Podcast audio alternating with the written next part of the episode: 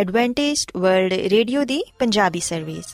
ਤੇ ਆਓ ਪ੍ਰੋਗਰਾਮ ਸੁਣਨੇ ਆ ਉਮੀਦ ਦੀ ਕਿਰਨ।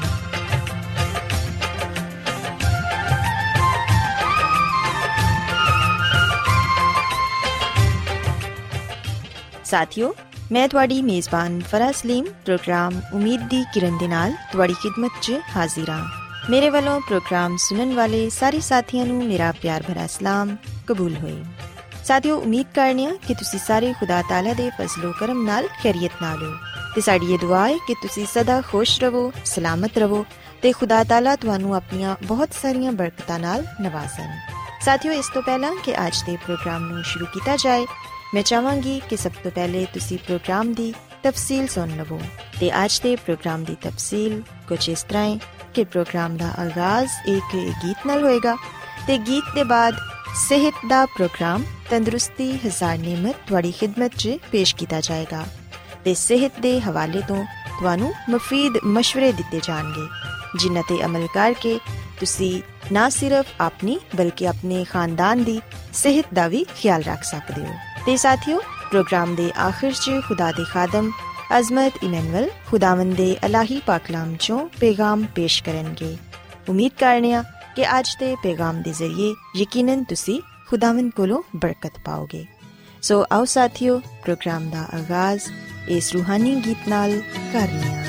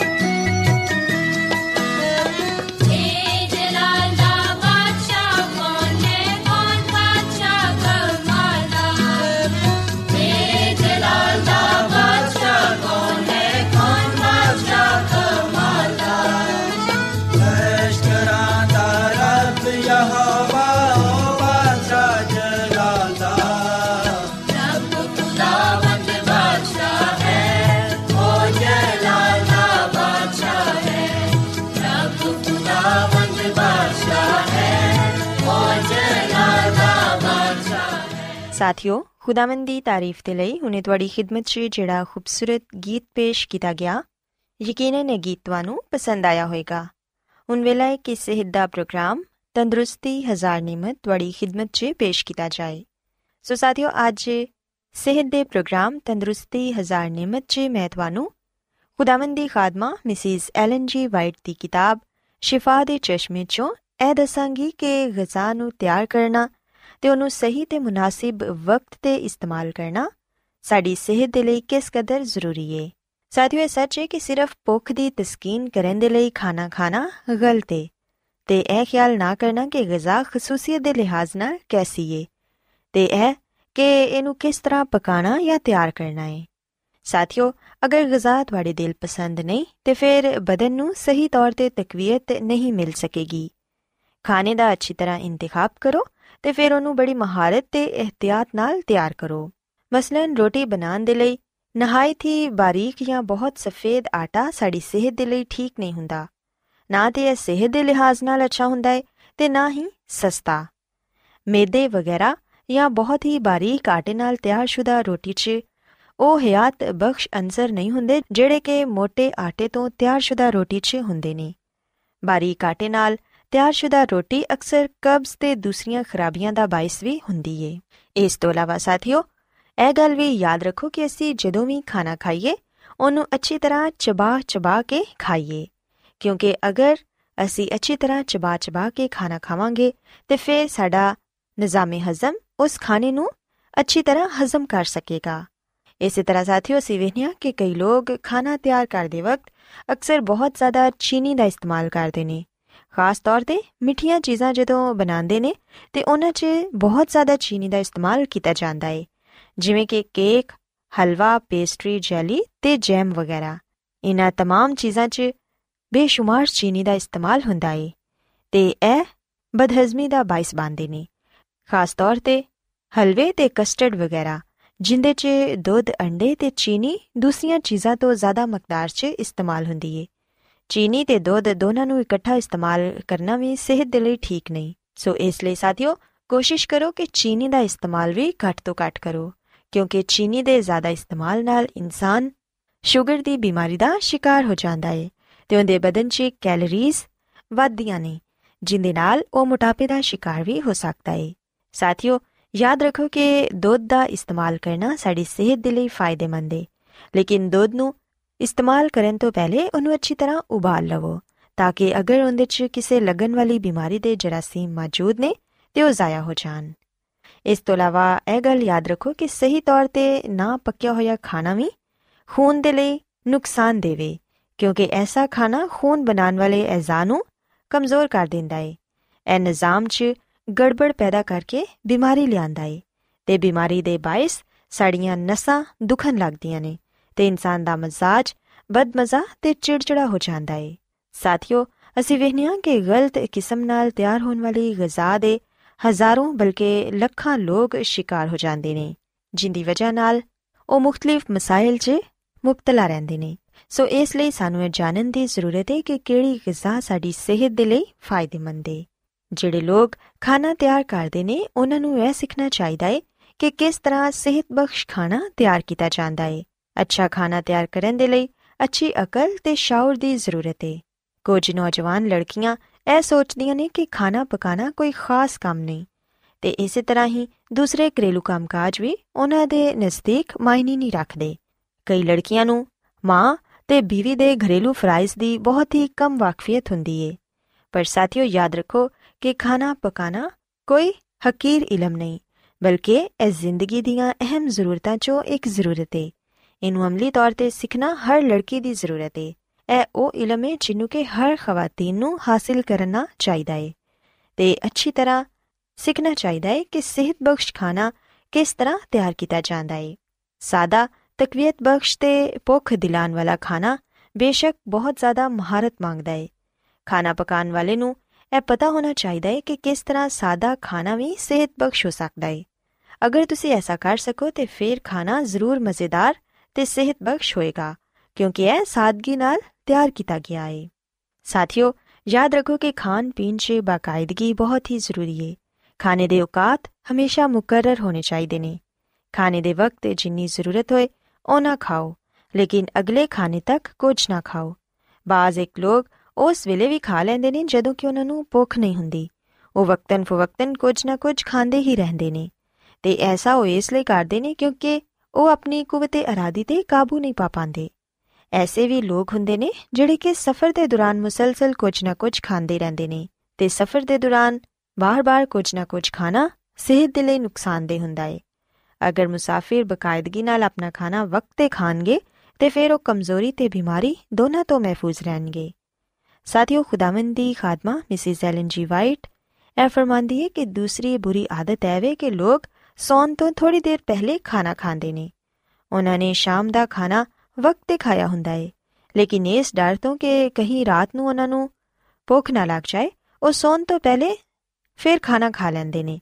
ਲਿਹਾਜ਼ਾ ਇਸ ਤਰ੍ਹਾਂ ਉਹ ਜ਼ਿਆਦਾ ਖਾ ਲੈਂਦੇ ਨੇ ਤੇ ਇਹ ਇੱਕ ਬੁਰੀ ਆਦਤ ਹੈ ਐਸੇ ਲੋਕ ਸੋਚਦੇ ਨੇ ਕਿ ਅਗਰ ਸੌਣ ਤੋਂ ਪਹਿਲੇ ਉਹਨਾਂ ਨੇ ਨਾ ਖਾਣਾ ਖਾਇਆ, ਤੇ ਸ਼ਾਇਦ ਉਹ ਸੋ ਨਾ ਸਕਣਗੇ। ਤੇ ਇਹਦਾ ਨਤੀਜਾ ਇਹ ਨਿਕਲਦਾ ਹੈ ਕਿ ਸੌਣ ਦੇ ਦੌਰਾਨ ਵੀ ਉਹਨਾਂ ਲੋਕਾਂ ਦਾ ਹਾਜ਼ਮਾ ਕੰਮ ਕਰਦਾ ਰਹਿੰਦਾ ਹੈ ਤੇ ਬਾਜ਼ ਦਫਾ ਉਹਨਾਂ ਦੀ ਨੀਂਦ ਵੀ متاثر ਹੋ ਜਾਂਦੀ ਹੈ ਐਸੇ ਲੋਕ ਜਦੋਂ ਸਵੇਰ ਸਵੇਰੇ ਉੱਠਦੇ ਨੇ ਤੇ ਉਹ ਸੁਸਤੀ ਮਹਿਸੂਸ ਕਰਦੇ ਨੇ ਤੇ ਨਾਸ਼ਤਾ ਕਰਨ ਨੂੰ ਵੀ ਉਹਨਾਂ ਦਾ ਦਿਲ ਨਹੀਂ ਕਰਦਾ ਸਾਥੀਓ ਯਾਦ ਰੱਖੋ ਕਿ ਜਦੋਂ ਅਸੀਂ ਆਰਾਮ ਕਰਨ ਦੇ ਲਈ ਲੇਟਨੇ ਆ ਤੇ ਫਿਰ ਇਹ ਚਾਹੀਦਾ ਹੈ ਕਿ ਸਾਡਾ ਹਾਜ਼ਮਾ ਵੀ ਆਪਣਾ ਕੰਮ ਖਤਮ ਕਰ ਚੁੱਕਿਆ ਹੋਏ ਇਸ ਤਰ੍ਹਾਂ ਜਿਸਮ ਦੇ ਦੂਸਰੇ ਅਜ਼ਾ ਵੀ ਆਪਣਾ ਕੰਮ ਖਤਮ ਕਰ ਚੁੱਕੇ ਹੋਣਗੇ ਤੇ ਉਹ ਵੀ ਆਰਾਮ ਤੋਂ ਲੁਤਫ ਉਠਾ ਸਕਣਗੇ ਜਿਹੜੇ ਲੋਕ ਦਫ਼ਤਰਾਂ 'ਚ ਕੰਮ ਕਰਦੇ ਨੇ, ਉਹਨਾਂ ਦੇ ਲਈ ਰਾਤ ਨੂੰ ਦੇਰ ਨਾਲ ਖਾਣਾ ਖਾਣਾ ਉਹਨਾਂ ਦੀ ਸਿਹਤ ਦੇ ਲਈ ਸਖਤ ਨੁਕਸਾਨਦੇ ਸਾਬਿਤ ਹੋ ਸਕਦਾ ਹੈ ਸੋ ਇਸ ਲਈ ਯਾਦ ਰੱਖੋ ਕਿ ਗਜ਼ਾ ਨੂੰ ਤਿਆਰ ਕਰਨਾ ਤੇ ਉਹਨੂੰ ਬਿਹਤਰ ਤੌਰ ਤੇ ਇਸਤੇਮਾਲ ਕਰਨਾ ਸਾਡੀ ਸਿਹਤ ਦੇ ਲਈ ਬਹੁਤ ਹੀ ਜ਼ਰੂਰੀ ਹੈ ਸੋ ਸਾਥੀਓ, ਮੈਂ ਉਮੀਦ ਕਰਨੀਆ ਕਿ ਅੱਜ ਸਿਹਤ ਦੀਆਂ ਗੱਲਾਂ ਤੁਹਾਨੂੰ ਪਸੰਦ ਆਈਆਂ ਹੋਣਗੀਆਂ। ਮੇਰੀ ਇਹ ਦੁਆ ਹੈ ਕਿ ਖੁਦਾਵੰਦ ਖੁਦਾ ਤੁਹਾਡੇ ਨਾਲ ਹੋਣ। ਤੇ ਤੁਹਾਨੂੰ ਅੱਜ ਦੀਆਂ ਗੱਲਾਂ ਤੇ ਅਮਲ ਕਰਨ ਦੀ ਤੌਫੀਕ عطا ਫਰਮਾਨ ਆਓ ਹੁਣ ਖੁਦਾਵੰਦ ਦੀ ਤਾਰੀਫ ਦੇ ਲਈ ਇੱਕ ਹੋਰ ਖੂਬਸੂਰਤ ਗੀਤ ਸੁਣੀਏ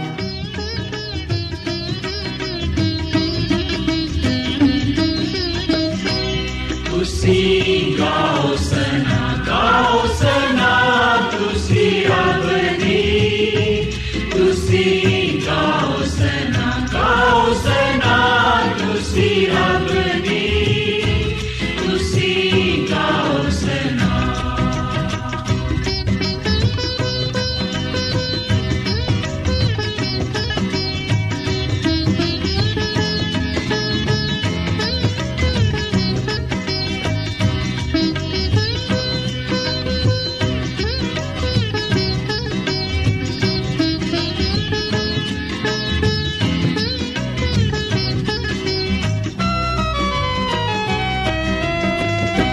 ਸੱਚਿਆਂ ਦੀ ਟੋਲੀ ਵਿੱਚ ਦਿਲ ਨਾਲ ਗਾਵਾਂ ਸੱਚਿਆਂ ਦੀ ਟੋਲੀ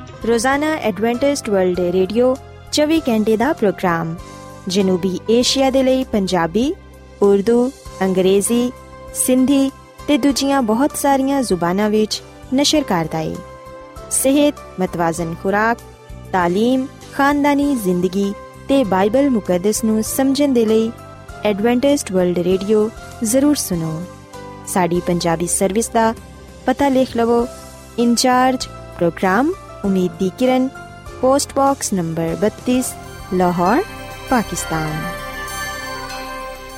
Adventist World Radio ਵੱਲੋਂ ਪ੍ਰੋਗਰਾਮ ਉਮੀਦ ਦੀ ਕਿਰਨ ਨਿਸ਼ਰ ਕੀਤਾ ਜਾ ਰਿਹਾ ਹੈ ਹੁਣ ਵੇਲਾ ਹੈ ਕਿ ਅਸੀਂ ਖੁਦਾ ਦੇ ਪਾਕ ਕਲਾਮ ਚੋਂ ਪੈਗਾਮ ਸੁਣੀਏ ਤੇ ਅੱਜ ਤੁਹਾਡੇ ਲਈ ਪੈਗਾਮ ਖੁਦਾ ਦੇ ਖਾਦਮ ਅਜ਼ਮਤ ਇਮਨੁਅਲ ਪੇਸ਼ ਕਰਨਗੇ ਤੇ ਆਓ ਆਪਣੇ ਦਿਲਾਂ ਨੂੰ ਤਿਆਰ ਕਰੀਏ ਤੇ ਖੁਦਾ ਦੇ ਕਲਾਮ ਨੂੰ ਸੁਣੀਏ ਯਿਸੂ ਮਸੀਹ ਦੇ ਅਜ਼ਲੀ ਤੇ ਅਬਦੀ ਨਾਮ ਵਿੱਚ ਸਾਰੇ ਸਾਥੀਆਂ ਨੂੰ ਸਲਾਮ। ਸਾਥੀਓ, ਮੈਂ ਮਸੀਹ ਯਿਸੂ ਵਿੱਚ ਤੁਹਾਡਾ ਖਾਦਮ ਅਜ਼ਮਤ ਇਮਨੁਅਲ, ਕਲਾਮੇ ਮੁਕੱਦਸ ਦੇ ਨਾਲ ਤੁਹਾਡੀ ਖਿਦਮਤ ਵਿੱਚ ਹਾਜ਼ਰ ਹਾਂ ਤੇ ਮੈਂ ਖੁਦਾਮਦ ਖੁਦਾ ਦਾ ਸ਼ੁਕਰ ਅਦਾ ਕਰਨਾ ਕਿ ਅੱਜ ਮੈਂ ਤੁਹਾਨੂੰ ਇੱਕ ਵਾਰ ਫੇਰ ਖੁਦਾਮਦ ਦਾ ਕਲਾਮ ਸੁਣਾ ਸਕਣਾ ਸਾਥੀਓ, ਅੱਜ ਅਸੀਂ ਖੁਦਾਮਦ ਦੇ ਕਲਾਮ ਚੋਂ ਇਸ ਗੱਲ ਨੂੰ ਸਿੱਖਾਂਗੇ ਕਿ ਹਕੀਕੀ ਇਤਮਾਨਾਨ ਯਿਸੂ ਮਸੀਹ ਵਿੱਚ ਪਾਇਆ ਜਾਂਦਾ ਹੈ।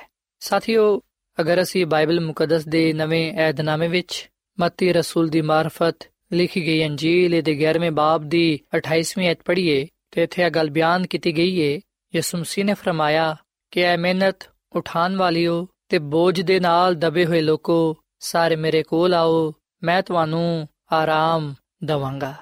ਸਾਥੀਓ ਆ ਕਲਾਮ ਯਿਸੂ ਮਸੀਹ ਨੇ ਕੀਤਾ ਹੈ ਤੇ ਯਿਸੂ ਮਸੀਹ ਫਰਮਾਉਂਦੇ ਨੇ ਕਿ ਐ ਮਿਹਨਤ ਉਠਾਨ ਵਾਲਿਓ ਤੇ ਬੋਝ ਦੇ ਨਾਲ ਦਬੇ ਹੋਏ ਲੋਕੋ, ਸਾਰੇ ਮੇਰੇ ਕੋਲ ਆਓ, ਮੈਂ ਤੁਹਾਨੂੰ ਆਰਾਮ ਦਵਾਂਗਾ। ਸੋ ਗੱਲ ਯਾਦ ਰੱਖੋ ਕਿ ਹਕੀਕੀ ਇਤਮਾਨਾਨ, ਹਕੀਕੀ ਆਰਾਮ, ਸੁਖ ਚੈਨ ਯਿਸੂ ਮਸੀਹ ਵਿੱਚ ਹੀ ਪਾਇਆ ਜਾਂਦਾ ਹੈ।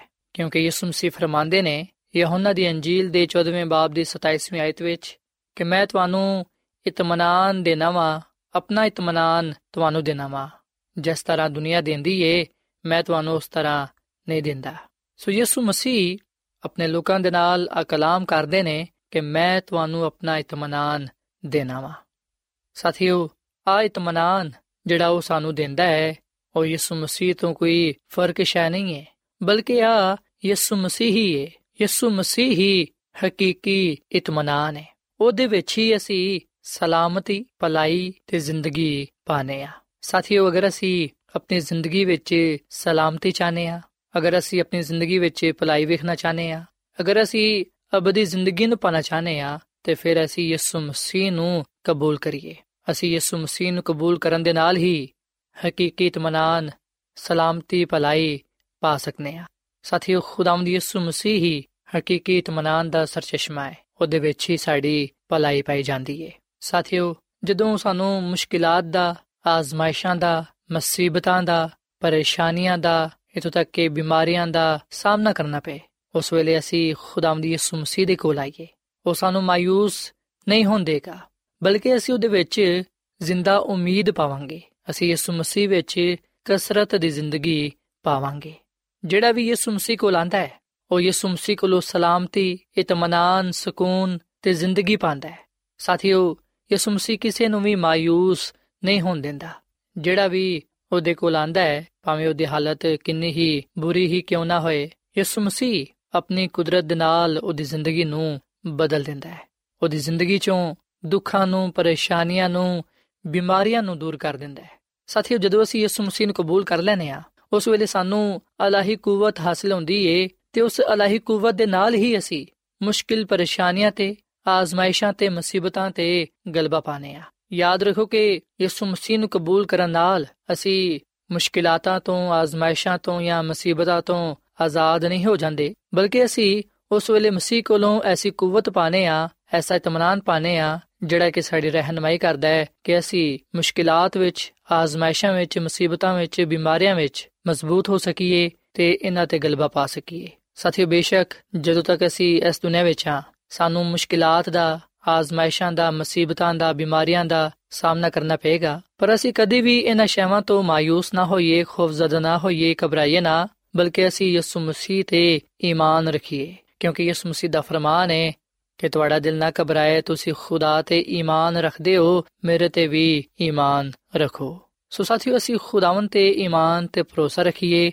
ਕਿਉਂਕਿ ਉਹੀ ਸਾਡੀ ਕੂਵਤ ਹੈ, ਉਹੀ ਸਾਡੀ ਪਨਾਹਗਾਹ ਹੈ, ਉਹਦੇ ਵਿੱਚ ਹੀ ਅਸੀਂ ਇਤਮਾਨਾਨ ਪਾਣੇ ਆ ਆਰਾਮ ਪਾਣੇ ਆ ਤਸੱਲੀ ਪਾਣੇ ਆ ਇਸ ਮਸੀਹ ਨੂੰ ਕਬੂਲ ਕਰਨ ਦੇ ਨਾਲ ਹੀ ਅਸੀਂ ਆਪਣੇ ਗੁਨਾਹਾਂ ਤੋਂ ਨਜਾਤ ਪਾਣੇ ਆ ਸਾਥੀਓ, ਖੁਦਾ ਦੀ ਖਾਦਮਾ ਮਿਸਿਸ ਐਲਨ ਜੀ ਵਾਈਟ ਆਪਣੀ ਕਿਤਾਬ ਸ਼ਿਫਾ ਦੇ ਚਸ਼ਮੇ ਦੇ ਸਫਾ ਨੰਬਰ 255 ਵਿੱਚ ਆ ਗੱਲ ਲਿਖਦੀ ਏ ਕਿ ਹਰ ਆਜ਼ਮਾਇਸ਼ ਦੇ ਲਈ ਖੁਦਾਵੰਦ ਨੇ ਮਦਦ ਮੁਹੱਈਆ ਕੀਤੀ ਹੋਈ ਏ। ਜਦੋਂ ਬਨ ਇਸਰਾਇਲ ਬਿਆਬਾਨ ਵਿੱਚ ਮਾਰਾ ਦੇ ਕੜਵੇ ਪਾਣੀ ਦੇ ਕੋਲ ਆਏ ਤੇ ਹਜ਼ਰਤ ਮੂਸਾ ਨੇ ਮਦਦ ਦੇ ਲਈ ਖੁਦਾਵੰਦ ਨੂੰ ਪੁਕਾਰਿਆ।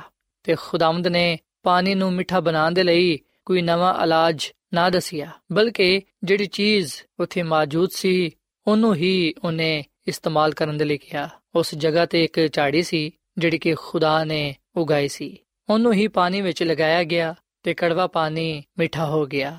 ਜਦੋਂ ਆ ਹੋ ਗਿਆ ਤੇ ਲੋਕਾਂ ਨੇ ਉਸ ਪਾਣੀ ਨੂੰ ਪੀਤਾ ਤੇ ਤਾਜ਼ਾ ਦਮ ਹੋਏ। ਹਰ ਆਜ਼ਮਾਇਸ਼ ਤੇ ਹਰ ਮੁਸੀਬਤ ਵਿੱਚ ਅਗਰ ਅਸੀਂ ਉਹਨੂੰ ਪੁਕਾਰਾਂਗੇ ਤੇ ਖੁਦਾਵੰਦ ਯਿਸੂ ਮਸੀਹ ਸਾਡੀ ਮਦਦ ਕਰੇਗਾ ਤੇ ਸਾਡੀ ਅੱਖਾਂ ਉਹਦੇ ਵਾਅਦਿਆਂ ਵੱਲ ਵੇਖਣਗੀਆਂ। ਰੂਲ ਕੁਦਸ ਸਾਨੂੰ ਸਿਖਾਏਗਾ ਕਿ ਅਸੀਂ ਕਿਸ ਤਰ੍ਹਾਂ ਹਰ ਬਰਕਤ ਦੇ ਨਾਲ ਦੁੱਖਾਂ ਤੇ ਗਮਾਂ ਨੂੰ ਦੂਰ ਕਰ ਸਕਨੇ ਆ। ਔਰ ਫਿਰ ਸਾਥੀਓ, ਖੁਦਾ ਦੀ ਖਾਦਮਾ ਮਿਸਿਸ ਐਲਨ ਜਵਾਈਟ ਮਜ਼ੀਦ ਆ ਗੱਲ ਕਹਿੰਦੀ ਏ ਕਿ ਜਿਹੜੇ ਖੁਦਾਵੰਦ ਕਾਦਰੇ ਮੁਤਲਕ ਦੇ ਨਾਲ ਜੁੜੇ ਰਹਿੰਦੇ ਨੇ, ਉਹ ਉਹਦੀ ਰਹਿਨਮਾਈ ਵਿੱਚ ਚੱਲਦੇ ਨੇ ਤੇ ਉਹਦੀ ਖਿਦਮਤ ਕਰਦੇ ਰਹਿੰਦੇ ਨੇ। ਉਹ ਉਹਨਾਂ ਨੂੰ ਕਦੀ ਵੀ ਬੇਯਾਰੋ ਮਦਦਗਾਰ ਨਹੀਂ ਛੱਡਦਾ ਜਿਹੜੇ ਉਹਦੇ ਤੇ ਈਮਾਨ ਰੱਖਦੇ ਨੇ। ਅਸੀਂ ਕਿਸੇ ਵੀ ਹਾਲਤ ਵਿੱਚ ਕਿਉਂ ਨਾ ਹੋਈਏ, ਅਗਰ ਅਸੀਂ ਉਹਦੇ ਕਲਾਮ ਤੇ ਅਮਲ ਕਰਨ ਵਾਲੇ ਬਣਾਂਗੇ, ਤੇ ਫਿਰ ਉਹ ਆਪਣੇ ਵਾਅਦੇ ਦੇ ਮੁਤਾਬਿਕ ਸਾਡੀ ਰਹਿਨਮਾਈ ਕਰੇਗਾ। ਅਸੀਂ ਭਾਵੇਂ ਕਿਸੇ ਵੀ ਕਿਸਮ ਦੇ ਦੁੱਖ, ਬਿਮਾਰੀ, ਮੌਤ ਜਾਂ ਕਲੇਪਨ ਦਾ ਸ਼ਿਕਾਰ ਹੀ ਕਿਉਂ ਨਾ ਹੋਈਏ, ਸਾਡਾ ਗਮਖਵਾਰ ਦੋਸਤ ਸਾਡੇ ਨਾਲ ਹੋਏਗਾ। ਅਸੀਂ ਕਦੀ ਵੀ ਆਪਣੇ ਨਜਾਤ ਦੇ ਹਿੰਦਾ ਨੂੰ ਤਰਕ ਨਾ ਕਰੀਏ।